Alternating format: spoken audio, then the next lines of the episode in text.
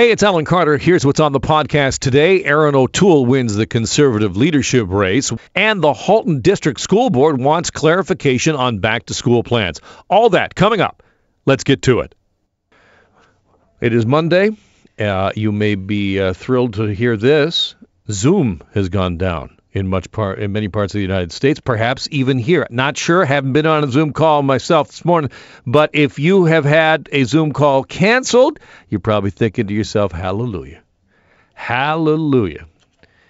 Because I think that is one of the worst things about the pandemic, is it not? All these Zoom calls are on now all the time and everybody talking over each other. But I'm back. I'm back from a week away.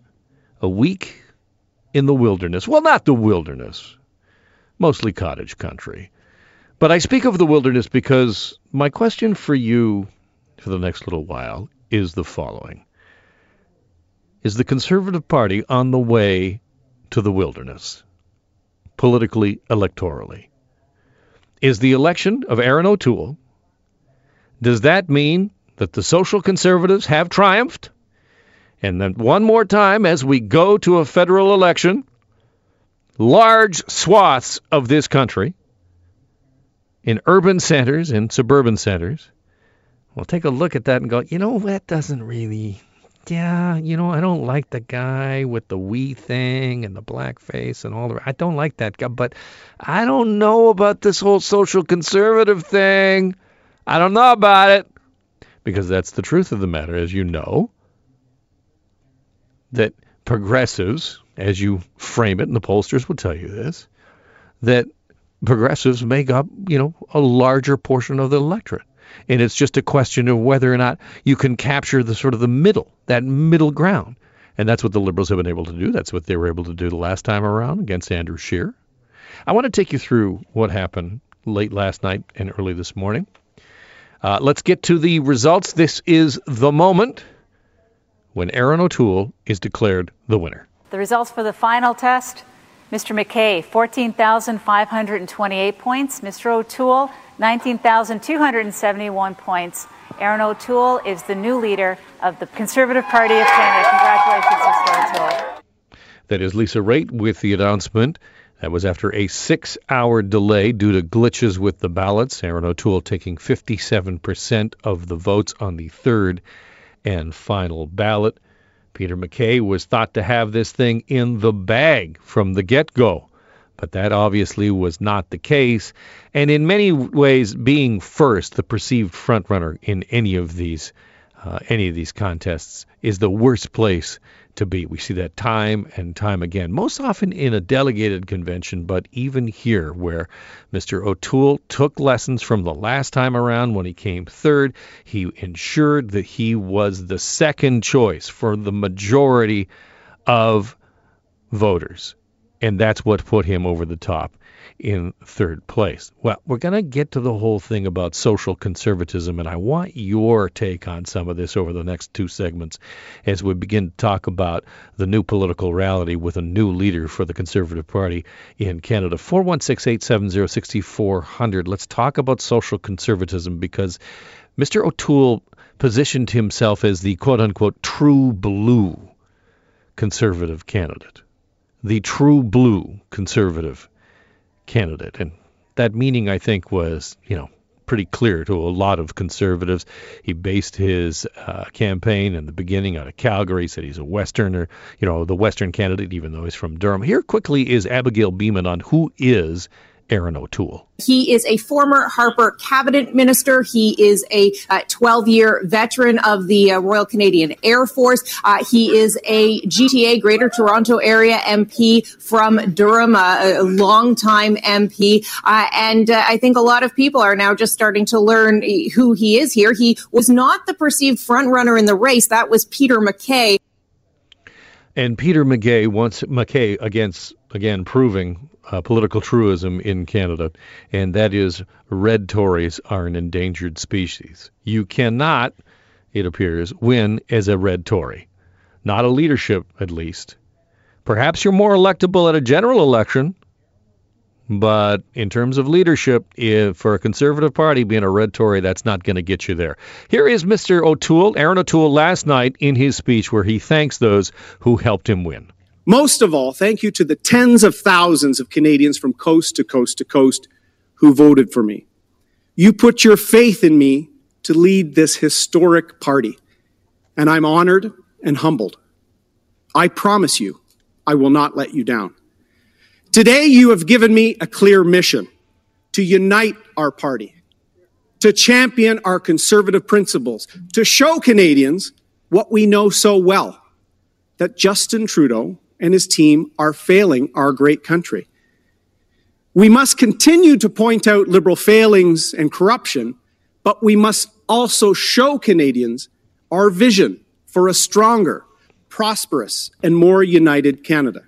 That is the new conservative leader, Erin O'Toole, in his early morning or late night, depending on where you were in the country when it was happening, his early morning speech, uh, his victory speech, winning the leadership. Now, here is Mr. O'Toole with, I think, the key part of his speech last night. This is the part that he is going to have to pivot to. A lot of people are were surprised by Erin O'Toole. You look at his voting record and you know his policies and basically where he'd been politically prior to this run, and it did seem like he pivoted to try and bring in that social conservative vote, which is not being courted uh, by the MacKay camp and whether or not that really lines up with his personal beliefs. Here is Erin O'Toole with his big inclusion speech. Because I believe that whether you are black, white, brown, or from any race or creed, whether you are LGBT or straight, whether you are an Indigenous Canadian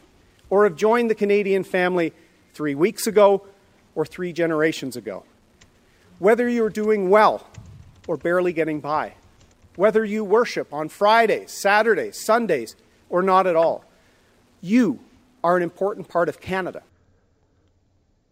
That is Erin O'Toole making his pitch to a wider blue tent. So, what about social conservatism? If you court a social conservative cons- uh, constituency to win a leadership, does that sink you in a federal election? Well, provincially, we have seen that both Doug Ford to some extent, and much more prior to that, Patrick Brown, were able to actually court that social conservative vote, which really in Ontario represented the push to overturn the uh, the sexual education curriculum. Remember all of that? Doug Ford, you know, courted that. Tanya Granic Allen brought her sort of onside, and then the first opportunity he could get, he tosses her as a candidate and sort of moves slightly away from it. And now we have a new sexual education curriculum, which is not terribly different than the one we had before. So it can happen. The question is you know, in a federal election, if the liberals can say, well, look, you've said free vote on abortion, even though I know you say that you're pro choice. But well, so anyway, let's get to the lines. And line one, Jason is on the line. Can you be elected in this country if you have any kind of a social conservative taint to you at all? uh, interesting question. I personally believe that uh, religion and politics should be completely separate of one another but you can't uh, you can't uh, understand that there's large sections of the population that require representation and they're entitled to it. They're Canadian citizens who vote and pay taxes. Um, I just wish that the parallels weren't being drawn with Erin O'Toole and social conservatism um, because that might not be his belief system, but he is trying to represent people that do require a voice. And just because they think differently than you or I might doesn't mean they don't require representation. And I think that it's unfair if you're going to just look at social conservatism, which I think a lot of people assume are Christians or Catholics, when there are other religions in Canada that may not vote conservative, and there are large portions of them that have very unpalatable views of gay and lesbian marriage. Uh, I, I, think you, you, you make a good point. I mean, when you when you say social conservative, I, I think that we, we you know we default to this uh, caricature.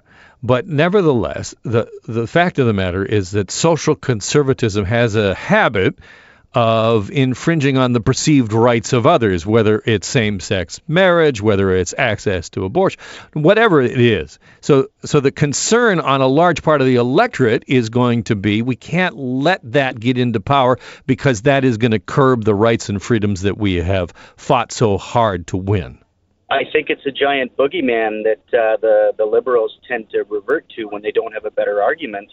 Um, most uh, people that I know that are uh, that are religious uh, are very live and let live type people. They're they're not concerned. They want to have their own belief system, and I don't know many people that are really interested in debating uh, gay or lesbian rights or uh, abortion. Most churches that I know are trying to attract new followers by uh, reaching out to those communities um, versus you know certain religions that may not be as open to that. And I think that um, you know, labeling people as social conservative uh, is really a stigma, and we wouldn't put up with it if we were talking about anybody but uh, Christians.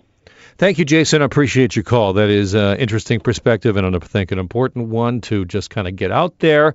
Uh, I, I, I think my, my central question, though, still is, you know, just in realpolitik terms, you know, if, if you court a social conservative constituency to win a leadership, does that hobble you if you're Erin O'Toole and you're going into an election perhaps as soon as this fall as possible? Why does this country hate red Tories so much? Why is it that a red Tory just simply cannot win a leadership of a conservative party? It just seems impossible. I mean, we have a mayor in this city in Toronto who probably, I think you should, you could accurately call him a red Tory. So there's one in office. No, no, go ahead, spot another one. Go ahead, find one. Peter MacKay right now thinking, well, I guess as a red Tory, I wasn't in the lead after all. Erin O'Toole, of course, is the new conservative leader. What does that mean for the possibility of an election coming right up as soon as this fall. Brian Platt is the Parliament Hill reporter for the National Post and joins me on the line. Hi, Brian. Hello. Did you get any sleep last night? A little bit. I got home uh, somewhere around 2:30 in the morning, I think, from the convention center. So a little bit of sleep. Here's here's the silver lining for the Conservative Party is that nobody cared going in Nobody was watching. Canadians didn't even know it was happening. So therefore, you know, the fact that it was delayed all those hours doesn't really matter in the end.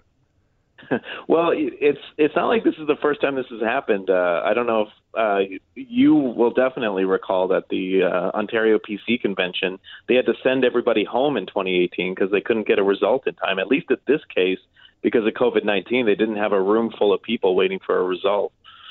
Yeah, I, I remember that I was there that night, and the saddest thing I ever saw in my life was when they lowered the un uh, unfurled balloons, the balloons that had not dropped from the ceiling, still encased in the mesh, and took it off. Sadly, undropped balloons are just the saddest thing. But Brian, tell me about Erin O'Toole and how much should I make of his courting of social conservatism? Well, the way this race shaped up, it ended up giving social conservatives a ton of influence. The the party set up a very high threshold uh, to, of entry. In fact, I uh, I'm pretty sure it's the highest threshold of entry any leadership race in Canada has ever had, which is that to get on the final ballot, you had to raise three hundred thousand dollars, and just just to as a fee to pay, not even to run your own campaign. That was just money you had to hand over to the party in order to qualify for the ballot. And um, along with signing up signatures of 3,000 people spread across the country, which is also a pretty hard thing to do. And, there, and they, it all had to be done within about two months. And so the only people really who could qualify for the final ballot were people who um, had a lot of name recognition already. So Peter MacKay and Erin O'Toole, as a previous leadership candidate, also um, qualified for that, or people with a very well organized support base, even if um, their name recognition was almost none. And social conservatives are just very, very good at organizing for leadership races. And so what that meant is, of the four candidates who qualified, you had Peter MacKay and Erin O'Toole, who you know were well-known candidates with strong backing uh, from from the from the party's caucus. And then you had two social conservative candidates who nobody had ever heard of before, but who had a very well organized um, membership drive. And so that was Leslyn Lewis and Derek Sloan. And the the final ballot shaped up where half the candidates were so were, had had social conservative backing. And then it was the fact that Mr. O'Toole was successful in courting those social conservatives from the other camps to make him the second choice. And this is, you know, O'Toole ran in the 2017 conservative leadership race that Andrew Scheer won. And and and if people recall in that race, Maxime Bernier was seen as the favorite from the beginning. But Andrew Scheer had a had a very uh, clear strategy of I'm we use a ranked ballot and so unless somebody wins outright with 50% of the vote on the first round, this goes multiple rounds. And so picking up support from the other candidates can be a really good path to victory. And that's what Andrew Scheer did in 2017. That's how he caught up to Maxime Bernier was he courted support from voters of the other candidates. In Erin O'Toole's campaign, Erin O'Toole finished third in that race, and so, and he watched Andrew Scheer pass him and win. And they came into this race with that strategy from the beginning. We're going to make sure that even if you know we don't have somebody decides to vote Leslyn Lewis or Derek Sloan ahead of me, they'll put Erin O'Toole on the ballot before they put Peter MacKay. That was Erin O'Toole's strategy right from the start, and it worked. Speaking with Brian Platt, who is the Parliament Hill reporter for the National Post, uh, from the liberal perspective, how much do the social conservative supporters, or, or, or at least the, the sort of courting of them, how much does that have the liberals licking their lips in terms of a future federal election? They will. There's no doubt the liberals will use this as a um, talking point against Erin O'Toole, but there is a really, really big difference between Erin O'Toole and Andrew Scheer which is that Andrew Scheer actually was a social conservative. Andrew Scheer was personally pro life and, and, had other um, personal beliefs that were on the social conservative side of the spectrum. And so when Andrew Scheer got asked about these things in the October election, he never had a good answer for it, which is kind of amazing because it was the most predictable liberal line of attack of you could imagine. Everybody knew this was coming, and Andrew Scheer still did not have good answers. Erin O'Toole, throughout this leadership campaign, has said, I am pro choice. Uh, I'm in favor of same sex marriage. He is socially liberal on, on a lot of these issues. And but the the promise he made was I will allow free votes in parliament on matters of conscience. I will not I will you know I respect social conservatives in our party and I'll let even my cabinet ministers if I'm the prime minister will be able to vote freely on issues like this. And so I don't think that O'Toole is going to fall into the same trap on some of this stuff that Andrew Scheer did. Uh, crystal ball going forward. A, a, lot of people are, you know, saying that the the confidence vote of the uh, speech from the throne that that is a dare uh, to the conservatives. Uh, what's your perspective on that? And do you think we're in for an election coming up right away? The thing to remember is that the conservatives can't trigger this on their own the minority parliament situation means that you've got to have the NDP and the Bloc Québécois and the Conservatives all vote together to to trigger an election. All the Liberals need is not even for one of those parties to vote with them. They just need one of those parties to abstain from the vote, and their government won't fall. And so, uh, the Bloc has already come out pretty strongly swinging, saying they want an election. The Conservatives talk a big game about wanting an election. But the NDP, I think, is a little bit more of a question mark. I don't know if they have the money to fight another election campaign right away. And so uh, I, because of the dynamics of the minority parliament, I'm not. I, I still feel like it would be surprising if we have an election campaign this fall. At the same time, if the Liberals keep stumbling the way they have been stumbling, uh, you never know. I mean, that's the fun thing about a minority parliament is uh, we can be in an election pretty much any week. and then there will be no sleep for anyone. Yes, exactly. Brian Platt is the Parliament Hill reporter for the National Post. Brian, great to have you on. Thanks so much for joining me. Thank you. Here's what I'm less entertained about, and that is the confusion that continues to reign in our back to school planning. Uh, once again, I have the TDSB sending me more information saying, hey, we're going to call you again and ask you whether or not your kids are coming back to school. Because last time around when we asked, well, we were just only fooling. And wasn't it we were just only fooling? It's just that the carpet keeps getting yarded out from underneath of us. The goalposts keep moving. All the metaphors. And I can tell you that the Halton District School Board has now sent a letter to the Minister of Education, Stephen Lecce, to say, could we please have a little bit more clarity on what is happening in just a few weeks' times? Andrea Grebenc is the chair of the Halton District School Board and joins me on the line. Welcome. Thank you for having me. What are you asking of the minister? I mean, the bottom line is we are asking the minister to treat school boards as true education partners. That before making announcements that have broad and uh, meaningful implications within our board, to talk to us.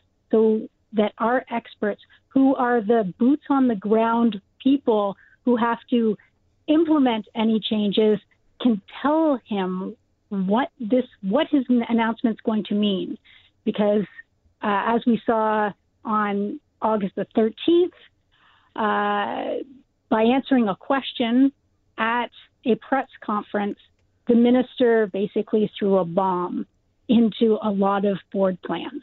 What did he say on that particular news conference?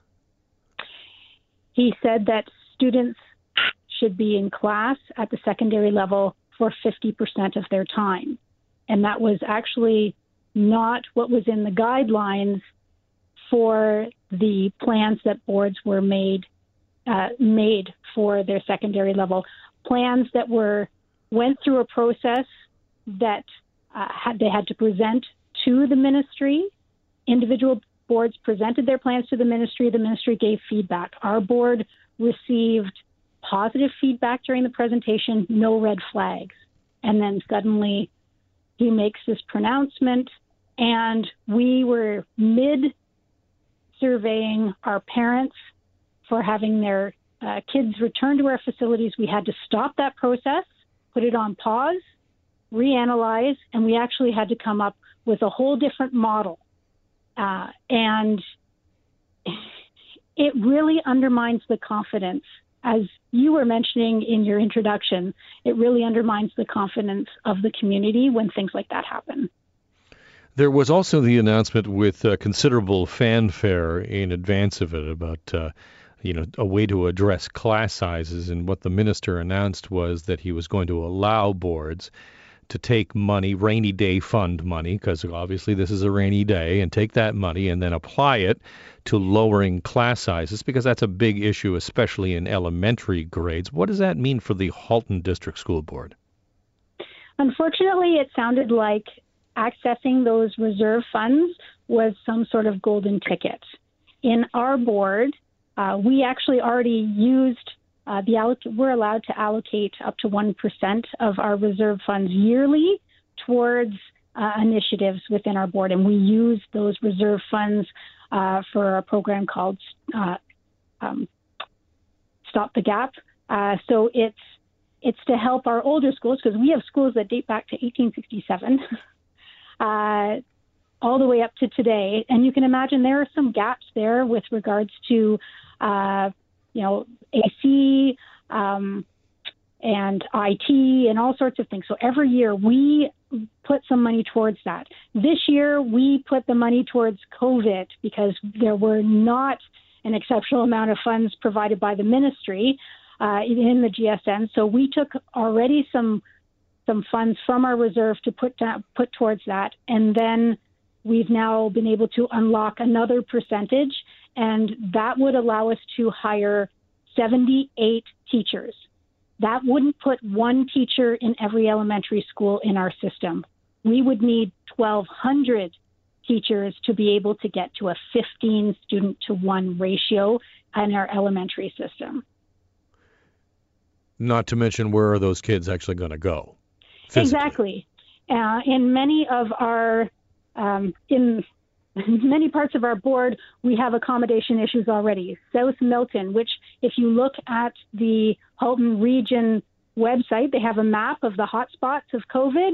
Well, South Milton is our hottest spot, and we have no space to put anybody. We are actually begging the ministry right now to allow us to move forward on a school that was originally approved in 2018. We need approval. We've been waiting six months for this approval uh, to to move forward to uh, actually get shovels into the ground uh, for that school. So it's like the ministry is working against us with regards to accommodation in a normal way, and then you pile the pandemic on top of it and the need to spread out. And we can't just spread out anywhere. We you have to, you know, we've been getting offers and oh well, we might have some space here and here, but we're talking about young children here, so they can't be public spaces that the community would access.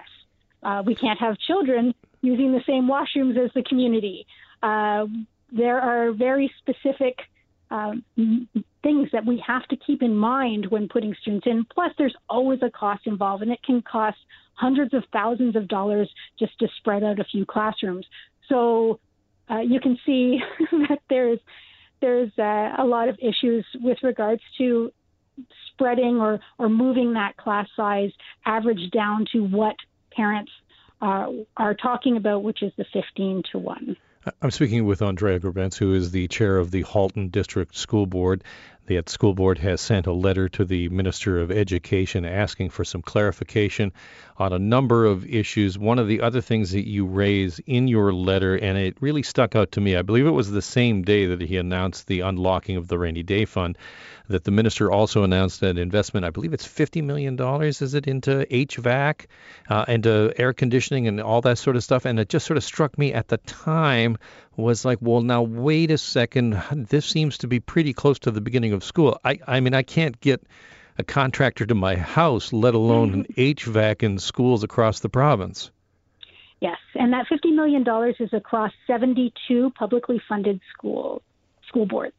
So it's, uh, as we said in our letter, to add even partial air conditioning at a high school costs nearly a million dollars. So we're talking uh, a lot less than that per school board, and the timelines are are just untenable. There's no way we would be able to do any serious upgrades uh, before school starts.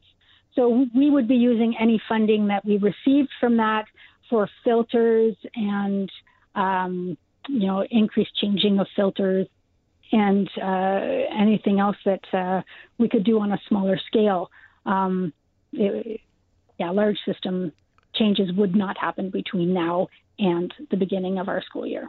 Uh, Andrea, just to, to, wrap up, I mean, I, I live in the TDSB area, but I, I grew up in Burlington. I have family there. They have kids too. They're wondering, what in the world do we do? What do we do? So, are kids in Halton going back on the 8th? Should they go back on the 8th? Do you have any firm idea what's going to happen? Well, we have uh, in conversations uh, with our staff um, that we had on Wednesday, which was our last board meeting. Uh, at this point, this was before our survey was completed because our survey to parents only finished uh, yesterday. Uh, so to that point on Wednesday, we were moving forward with the 8th. That does not mean that it's carved in stone at this point. So uh, people need to Uh, please be flexible. That may change. We may end up with a staggered start. It depends on what the what the data is telling us and what our system needs.